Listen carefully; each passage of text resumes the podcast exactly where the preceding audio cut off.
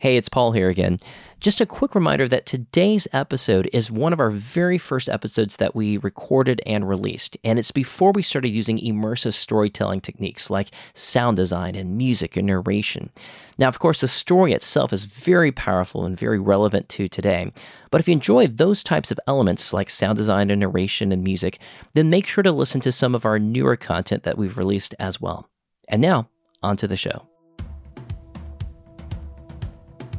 I remember distinctly being at the bar one night and thinking about the the difference between the night before I was at this Bible study where I'm like praying and being this religious guy, and then you know the next night I'm party guy, totally different guys. And I realized the duplicity of my life that I was really living two different lives and being two different people and really being a hypocrite in both contexts at this point. I'm Paul Hastings, and you're listening to Compelled real people telling true stories about God's compelling love working in their lives. As you may have already heard, we're starting the first week of our podcast by releasing three episodes right now, all at once, to give you a taste of what's to come. I'll tell you more about Compelled and share a sneak peek of our next episode right after our story. For now, we're excited to share with you the story of Aaron and Holly Mayfield You'll hear how Aaron's life underwent radical transformation as God took him from a jail cell for selling drugs into ministry as a pastor. And God used none other than the very woman who would eventually become his wife. We hope you'll be blessed by this beautiful story of God's redemptive work in Aaron and Holly's lives. Aaron and Holly, thanks so much for joining us today. I've been really looking forward to this interview for quite some time, actually. And Holly, I'd like to start with you, actually. Can you share with us what life was like for you growing up? Sure.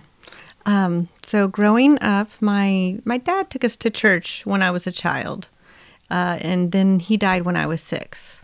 But uh, we did a lot of scripture memorization. I remember that. But after he died, my family didn't go to church anymore, and um, but I thought I was a very good person. I was a rule following kid, always always did the right thing. And I think because of that, I was very self righteous. Thanks for sharing, Holly. Aaron, can you tell us a little about your early years as well? Sure. Uh, so I grew up in a um, in a home that was it was a very moral home. Had uh, uh, parents who loved me and did a lot for me. And we, uh, so my mom would have been Catholic. Uh, my dad was not practicing really anything. He kind of grew up um, with uh, my my dad's parents were religious, um, but they would kind of bounce around from one type of church to another, and there was there weren't a lot of um, strong convictions other than that you should go to church. So we went to church very sporadically uh, to a Catholic church that was in Arlington, and I was um, I was brought up through catechism there and went to um, you know was baptized as a as a small child when I was about five years old and went all the way through up until the point of confirmation, but never never went through confirmation. Never got confirmed as a Catholic.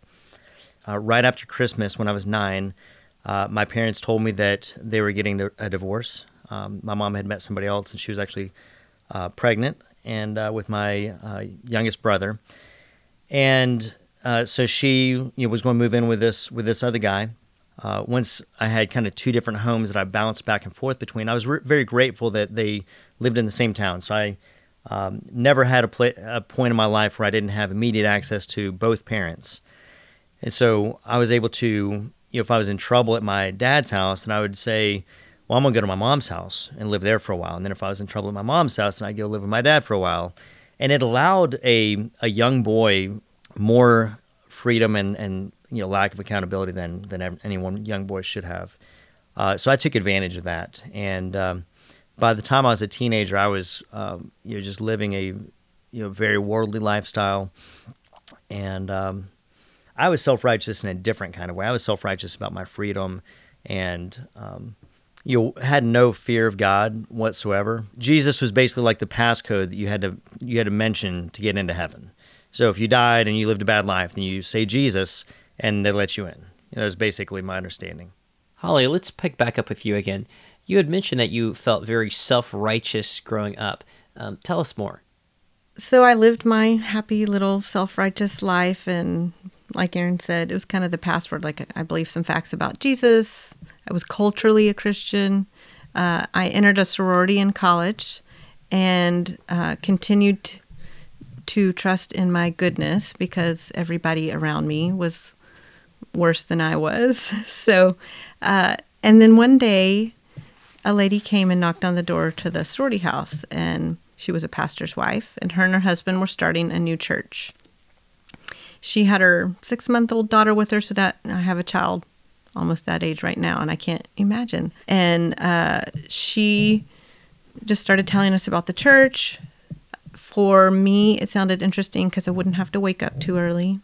They were going to have donuts. We were going to sit on couches. These are the things that appealed to me. And we just got to talking with her more about it, asking questions, and we invited her in and sat down. And that's, she shared the gospel with me. I don't feel like it was something new that she had shared, just that reminder of, well, no, there's no way to get there in our own goodness. It's not by being a good person and, you know, drew the cross and Yeah. talked about Jesus. And even though it was one of those like, oh, yeah, I, I know these answers. Yes, I believe that too. That's really the first time I really remember experiencing conviction of sin. And it wasn't anything that I said to her. I just said, "Oh yeah, I believe that." But I remember later that night in in my room thinking, "I'm a bad person too. Hmm. I'm a sinner just like everybody else. I need a savior. I need a rescuer. It's not me who's good. I am um, not any better than anyone, and I need Jesus to cleanse me from sin, just just like everybody does."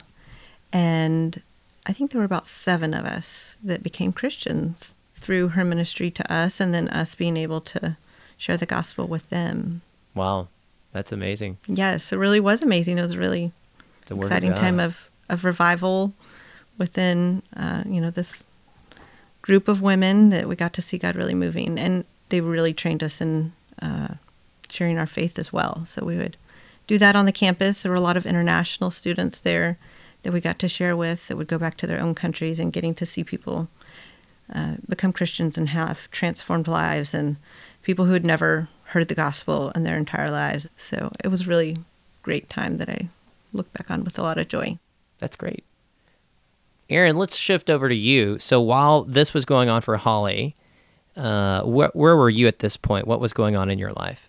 So 2000, I graduated high school a few years prior, um, and my teenage years were were pretty bad um, in terms of my you know, kind of my life, my morality, and uh, so I'd I'd pretty much gone uh, gone the totally different direction of Holly, and um, had gotten involved in um, uh, started smoking marijuana by the time I was 15 and was living a, a pretty sinful life in a lot of other ways uh, at that point as well. And um, so when I was 18, when I the summer that I turned 18, um, I was smoking a lot of marijuana with a lot of friends, and in one sense, dealing it. You know, in one sense, I was I was buying large quantities and selling it to my friends. Um, and um, and so I got arrested, you know, with about two pounds, a little over two pounds of marijuana, which is a felony offense um, at that level. It was my first offense, and so the judge had leniency on me and, and um, offered me a um, you basically a deferred adjudication uh, sentence. Um, so part of that was doing 120 hours of community service, and then part of that was uh, well, well, that was basically it at the time, and then I violated my probation. Uh, so then I had to do 30 days in jail. Still, at that point, I was in jail with people that were like really bad people, and I wasn't a bad person. you know, my perspective. I was never convicted that I, what I was doing was wrong, and um, in fact, I was glad that I did. I'd gotten away with more than what they had found. I had a, a sheet of um, of LSD in my truck as well. So I got out of jail, um, 2001, left Arlington, moved to Fort Worth, got a job in Fort Worth, and um, that's where I met Holly. And a group of um, there was a group of Christians. We all started working at this restaurant. And Aaron, let, let me jump in here for just a second. Holly, I want to clarify with you that this is indeed the same restaurant where you and your Christian coworkers started a late night Bible study to give your unsaved uh, coworkers an alternative to going to bars after work.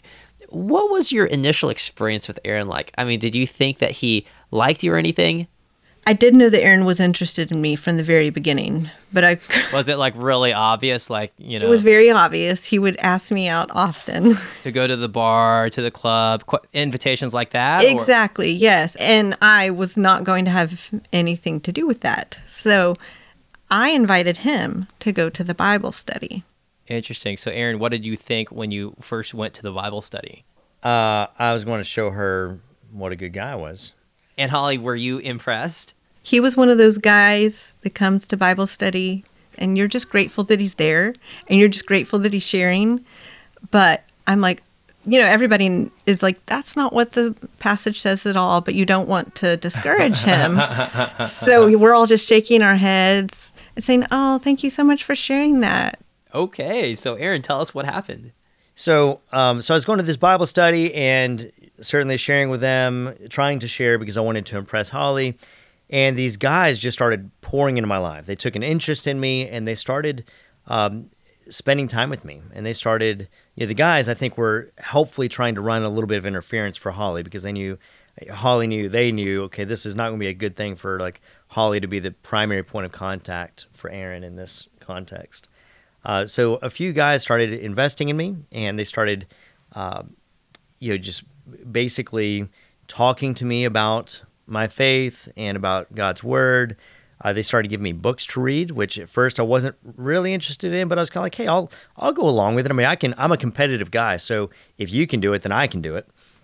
So along the way, God just started changing my affections, and so I remember distinctly being at the bar one night um, had my arm around you know some other girl and had you know whiskey in my hand or something like that and thinking about the the difference between the night before I was at this Bible study where I'm like praying and being this religious guy and then night you know the next night I'm party guy totally different guys and then I realized the duplicity of my life that I was really living two different lives and being two different people and really being a hypocrite in both contexts at this point so I started giving, I started spending less time with those friends and going to clubs. Um, stopped smoking, you know, marijuana altogether.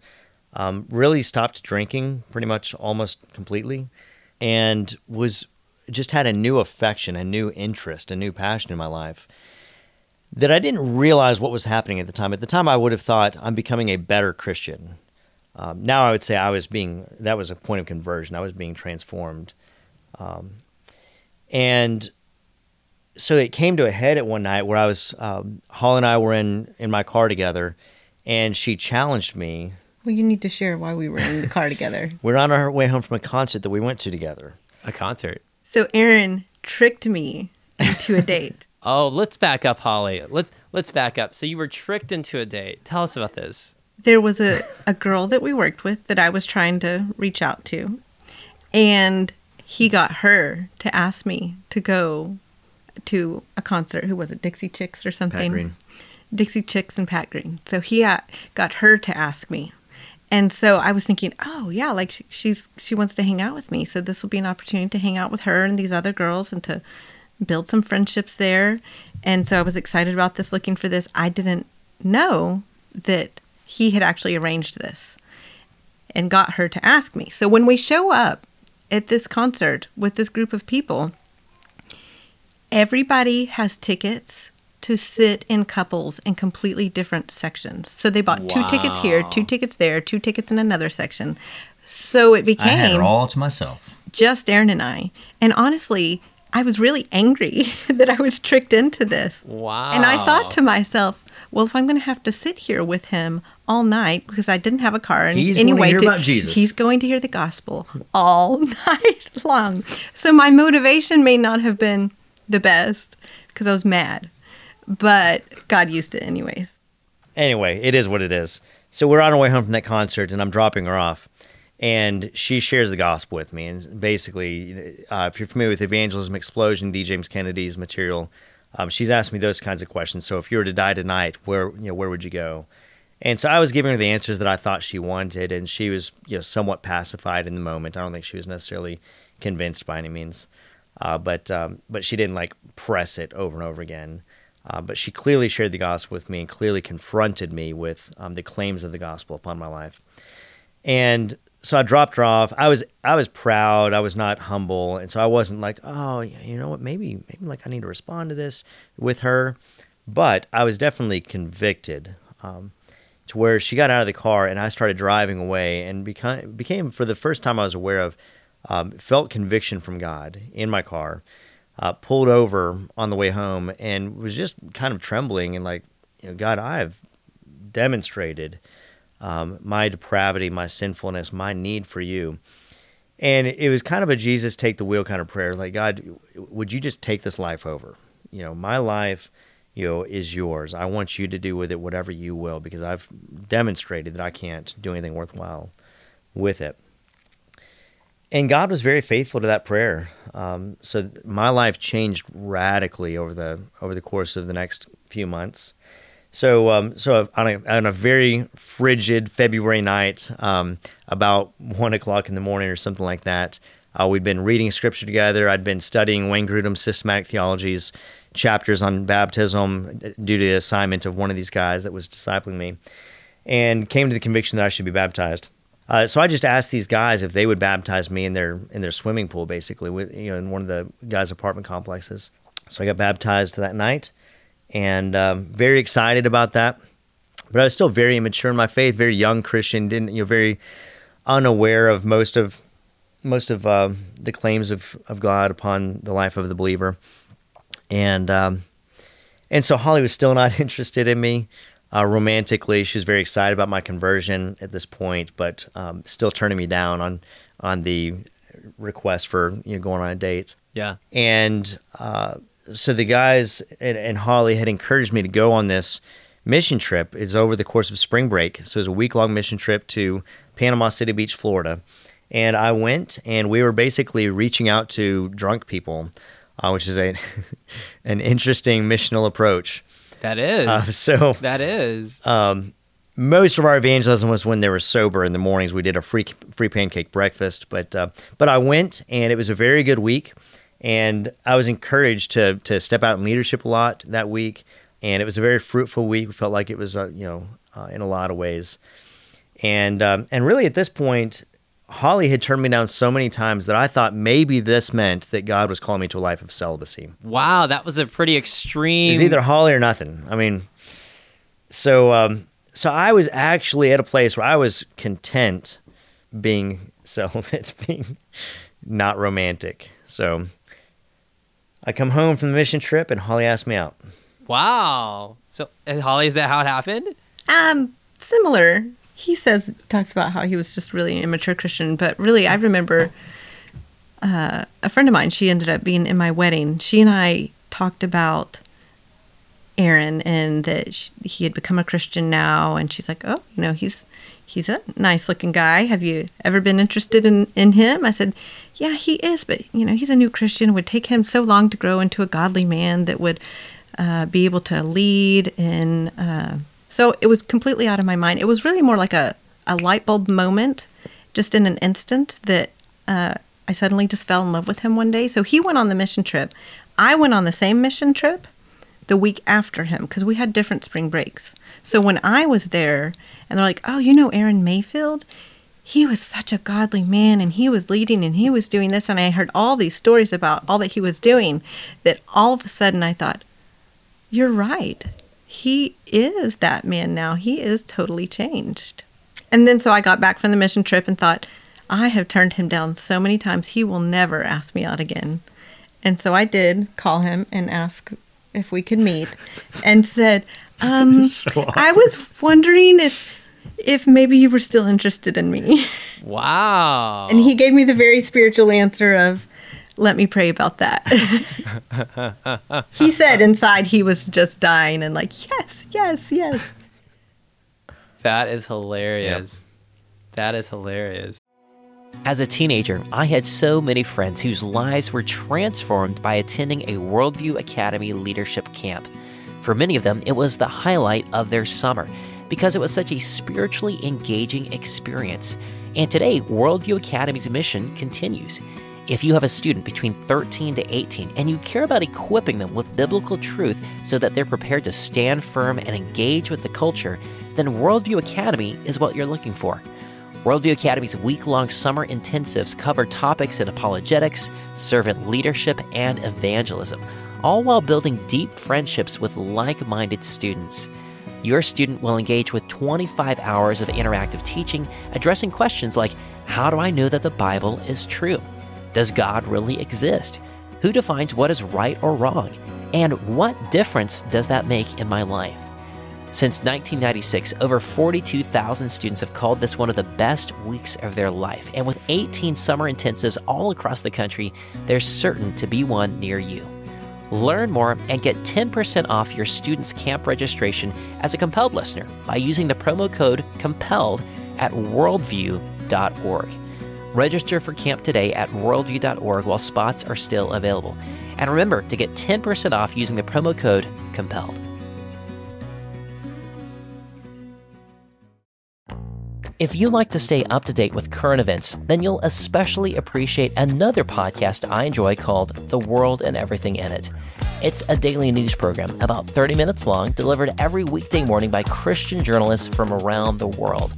And they aren't just rehashing the current headlines, they're actually doing investigative, boots on the ground journalism while providing biblical cultural analysis.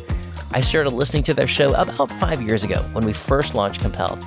And since then, they've become one of my go to sources for understanding current events from a biblical perspective. But they pull no punches. In fact, they tell the facts just as they are, even when it requires sharing uncomfortable truths. Maybe that's why they're one of Apple Podcast's top 100 news programs. Join me and thousands of other Christians from around the world who listen to The World and Everything in It. Just search for The World and Everything in It in your podcast app or visit WNG.org.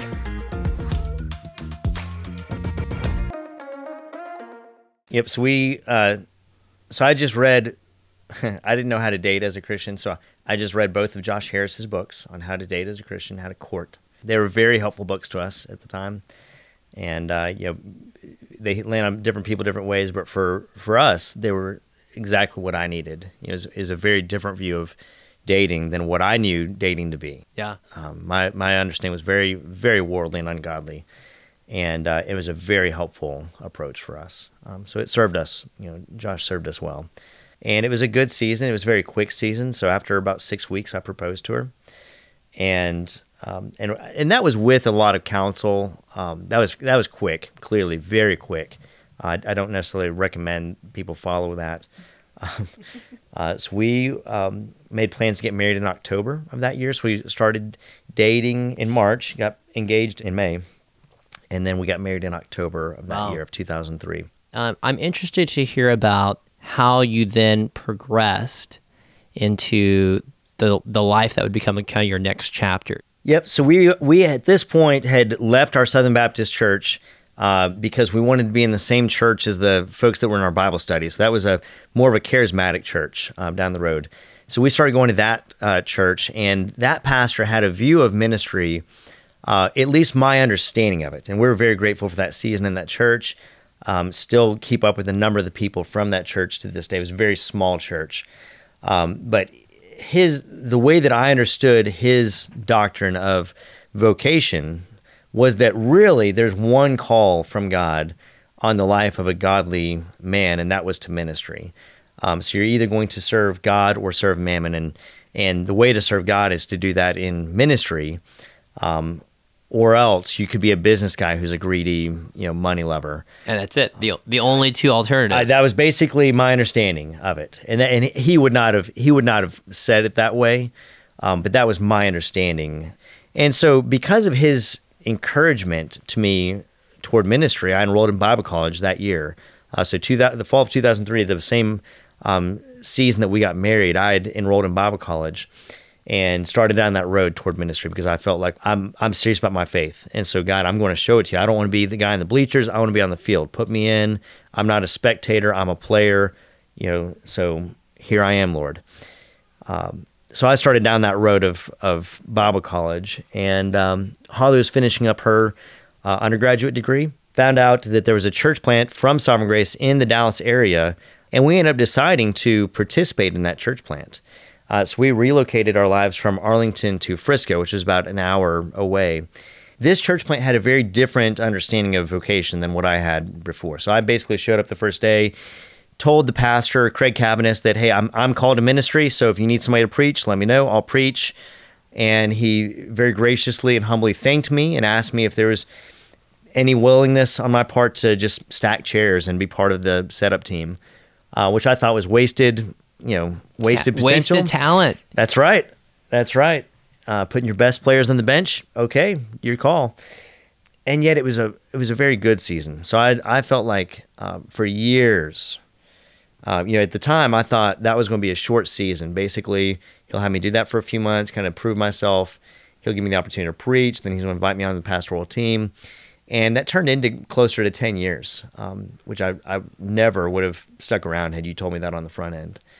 Um, and yet in the midst of that god gave me a different understanding of vocation that was just radically different than than what i had coming into this. So i met a man named thane Heisaw, a friend of mine who is a dentist and he was a godly one of the godliest men i'd ever met. And he felt god's pleasure in doing root canals and he felt no desire for pastoral ministry whatsoever. Tim payne uh, another friend of mine that I worked with in the marketplace. Uh, very godly man, you know, knows way more about the Bible. Still today, could tell you more about the Bible than I can. Um, very godly in a lot of ways. Felt no desire for pastoral ministry. He felt God's pleasure in working on spreadsheets uh, and coming up with new solutions for for that sort of thing. Uh, another guy named Bob Hughes, same same thing. I just met all sorts of one godly man after another, much godlier more, than I am, much more passionate about uh, God's church than I was, and none of them felt desire for ministry. And I thought, maybe you can be godly and not be in ministry. And so I went through a long season of just evaluating that in my own heart. What, why are my, what are my motives for vocational ministry? And you know, submitting to the pastoral team, submitting to friends of mine, asking them, you're really wrestling with that for a long time. Maybe this is just you know selfish ambition uh, in some respect. Um, certainly, it was a distorted view of, of vocation. Uh, but um, but I continue to receive a lot of encouragement toward pastoral ministry from each of those guys. Nobody nobody said I don't see that in you. I, I continue to receive a lot of encouragement toward that. Fast forward a lot of years to 2010. Uh, we just built our first house, and um, so we've been renting in the Frisco area, part of this church now for uh, five or six years, and built our, built a house. I uh, thought, okay, we're going to we're we're here, and I'm not a pastor, but that's okay. I've got a good job, and I, I'm content with that, not being in ministry. And built a house, and then a few months after building and moving into that house, or the first house that we'd built and you know and bought on that weren't we weren't renting, uh, the senior pastor came to me and asked me about taking a ministry position in Pennsylvania. In Pennsylvania, Pennsylvania, which is two days, three days away from Texas, right? It's not in Texas. Wow. So then you moved to Pennsylvania. Yeah, we moved to Pennsylvania, just outside of Philadelphia, and I took a job working for Sovereign Grace Ministries.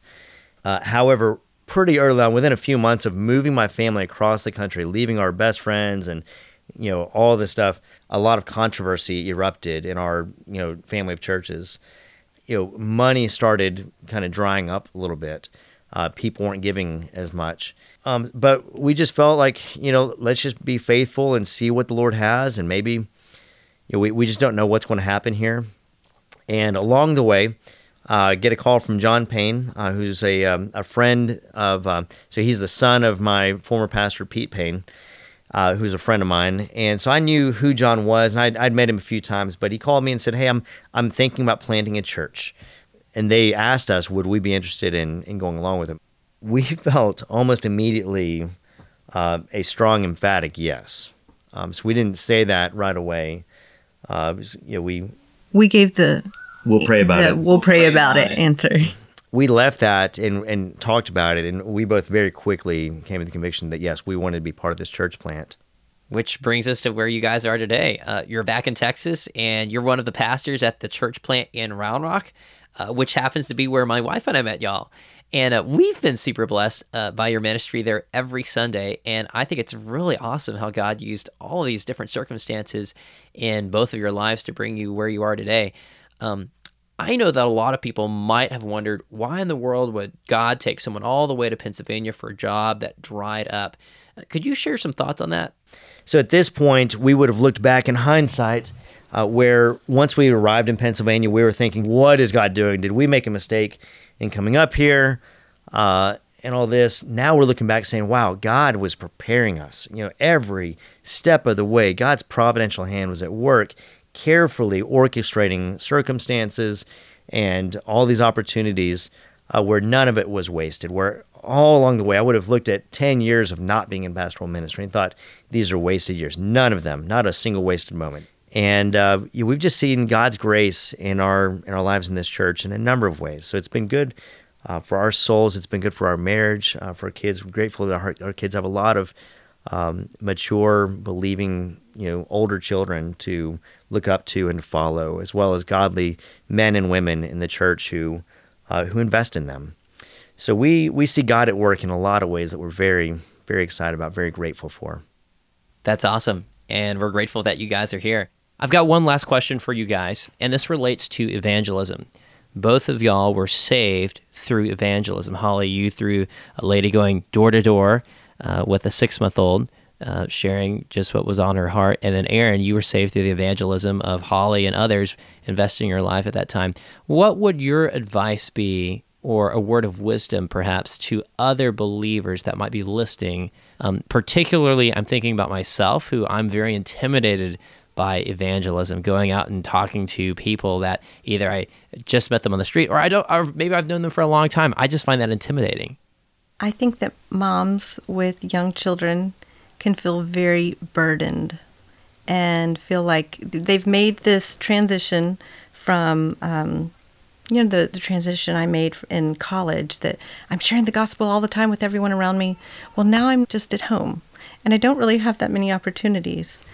Uh, so I think one thing I would really want to communicate first off is that I would want the moms, the stay-at-home moms that their primary ministry is their children, that they are doing evangelism every day by the way that they're living their lives. And uh, pray for opportunities, look for those neighbors around you. Uh, but to communicate, God is delighted in the role that you're doing, and to not feel like a lesser Christian because you're not out like you were in college. Thank you for sharing, Holly. And Aaron, any thoughts from you? Yeah, I think I, I totally agree. I think that uh, it's a good word to you know sometimes to kind of recognize the good that you are doing. You know, um, you know, a lot of times we can put more burdens on ourselves than than God does. You know, we're not all called to be, um, you know, Peter, this bold evangelist. Um, you know, but some of us, and some of us are. I mean, some of us, God is gifted to be extroverted, outgoing, confronting people on the street, total strangers, with the gospel. And then for a lot of us, I think it's getting to know your next door neighbors and talking to the parents on your kid's soccer team and being involved in the PTA at your school uh, or whatever it is in your community, wherever God has placed you. Just kind of look around at the circles that you're in where's God already placed you? You don't have to go somewhere to do evangelism. You might be sowing a seed or watering a seed, or you might get to see that seed come to fruition. All right. Well, thank you so much for sharing, both of you guys, Aaron and Holly. We are so glad to just hear God working through both of y'all. And I hope it's going to bless many others who listen to this too. So thank you guys for being on the show. Uh, thanks for the opportunity. Love Thank you guys. Thank you. What an encouragement to hear about God's transforming power at work in Aaron and Holly's lives. Their story clearly illustrates the delight that God has in changing the desires and affections of people, all for His glory. If you enjoyed this story, then you'll be glad to know that there are more. Like I mentioned earlier, this is the first week of our podcast. Normally, we'll release episodes every Tuesday, but for this week only, we're releasing three episodes all at once. This season, you'll hear from a former abortion clinic owner whose life was radically turned upside down by Jesus. And you'll hear from a two time NFL Super Bowl champion who discovered that true victory wasn't on the field. And in just a minute, we'll play you a sneak peek of our next episode. You can find all of our episodes and more at our website, compelledpodcast.com. You can also hear our episodes by subscribing to Compelled on iTunes, Google Podcast, Stitcher, Overcast, or Pocket Cast. If you enjoyed our show, then we'd super appreciate it if you'd leave us a review and a five star rating on iTunes. Also, consider sharing this episode with others that would be blessed by Aaron and Holly's story. Our show was edited by Zach Fowler, who is a gifted film editor, visual effects artist, and storyteller. You can find Zach and his work at zachfowlerimagery.com. Our logo was designed by Josiah Jost, an incredibly talented logo designer. You can reach Josiah and view his work at siadesign.com. Our website was created by Ben Billups, a digital developer extraordinaire. You can follow Ben on Instagram at ben.billups. Special thanks also to my wife, Sarah Hastings, for helping make this project a reality. Without her, this podcast wouldn't exist. And that's it for this episode. Stick around after the music for a sneak peek at our next episode. I'm your host, Paul Hastings, and you've been listening to Compelled. We'll see you next time. The man and woman who led me to Christ led me to uh, 1 John 1 9 that says, If you confess and repent of your sins, he is faithful and just to forgive and to cleanse us of all unrighteousness but I still didn't think I could be forgiven for my abortion. That was just one of those things that I, I had said no to God, no to His plan. And finally, the picture I got was this if I was saying that Jesus' blood was not enough, then I, I was putting Jesus back up on the cross. And I couldn't do that. One last thing before I go. If you'd like to meet up this year in 2024, I will actually be on the road for a few events, either speaking or exhibiting at some conferences. I am still nailing down all the details, but already I know that I'll be at the Texas Homeschool Convention in Fort Worth from April 18th through 20th, the other Texas Homeschool Convention in Houston from May 30th through June 1st, the Home Educators Association of Virginia Convention in Richmond from June 6th through 8th, and there's also the chance that I might be at some other events in Louisville, Kentucky and Nashville, Tennessee later in the year, but we haven't finalized those details yet. If you live near any of those locations, then I'd love to meet you. You can also see our latest up-to-date calendar of events at our website, compelledpodcast.com slash events. And I hope to see you there.